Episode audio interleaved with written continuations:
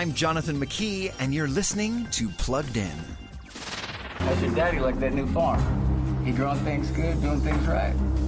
Yes. The movie Minari, now available to rent, stream, or buy, tells the story of an immigrant Korean family that moves from Southern California to Arkansas.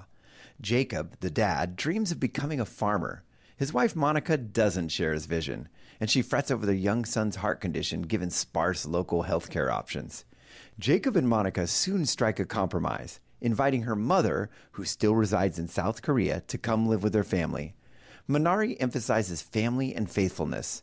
A smattering of profanity is the main content issue here. That said, we're still giving Minari a three point five out of five for family friendliness. Read the full review at plugged in dot com slash radio, and be sure to follow us on Facebook and Instagram. I'm Jonathan McKee for Focus on the Family's Plugged In.